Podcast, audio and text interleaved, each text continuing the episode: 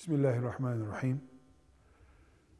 Buluğ çağının belirtileri aslında her annenin, babanın, her öğretmenin kendisinin de yaşadığı belirtiler olduğu halde heyecanlı ve tartışmalı günler olarak geçirdiği için o günleri anne, baba, öğretmen uygulamaya geldiğinde her zaman başarılı uygulamalar yapamaz olabilirler.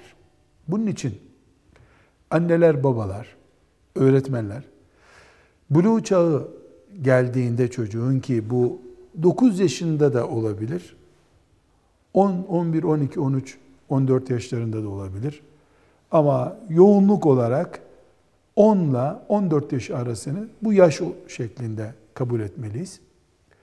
Bu dönemde çocuğun ses değişikliklerinden, sesinin kalınlaşmasından. İki, çocuğun e, tüylenen bölgelerinde tüylenme olmasından.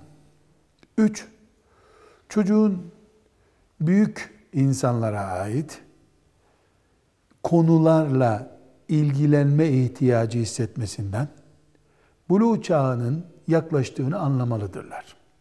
Yapılacak ilk iş, çocuğa buluğ çağı temizliği öğretilecektir.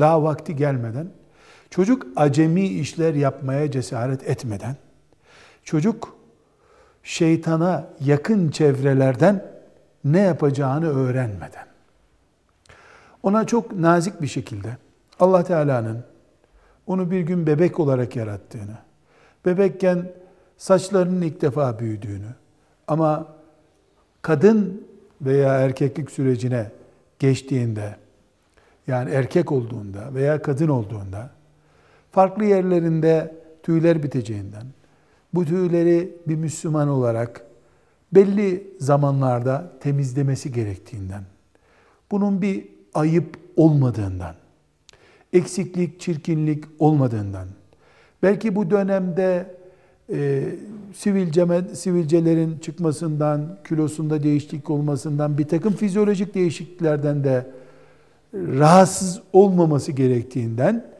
bilgi sahibi olmalıdır. Bu çocuğa bu konuları konuşmaya en yakın anne, baba kimse onun diliyle yapılmalıdır. Anne baba bu görevi utanma nedeniyle asla ihmal edemez. Böyle bir şeyde utanma yoktur. Dinimizde bu konular utanılacak konular değildir. Çocukla seviyeyi bozma, ciddiyeti bozma şeklinde de anlaşılmamalıdır bunlar. Bu konular dinimizin en temel emirlerindendir. Böyle bir tavizi asla şeytanın telkinleriyle biz yapamayız, veremeyiz. Çünkü çocuğun 11 yaşında, 12 yaşında buluğ çağına hazırlanması gerekiyor. Temizliği öğretilmesi gerekiyor da yapmıyorsak bunun bedelini yıllarca çocuk da biz de ödeyeceğiz. 10 dakikalık bir izah.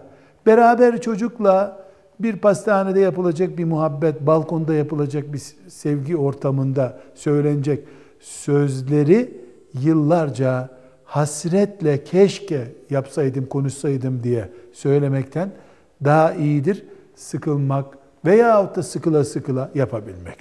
Çocuklarımıza kız çocukları ise hayız günlerini kesinlikle öğretmeliyiz. Bu konuyu tıp lisanından da öğretmeliyiz. Tıbben ne o anlama geldiğini öğretmeliyiz. Çocuk kızımız buna hazır olmalıdır. Dinen, fıkıh olarak da hayızın ne manaya geldiğini, neler yapması gerektiğini bilerek kızımız o günlere hazır olmalıdır. Artı ve kızımız bunun bir evlilik süreci olduğunu ama bu sürecin 3 gün 5 gün olmadığını, belki 5 yıl, belki 10 yıl sonra evlilik noktasına geleceğini bilmelidir. Ve bir şeyde kulağına küpe edilmelidir.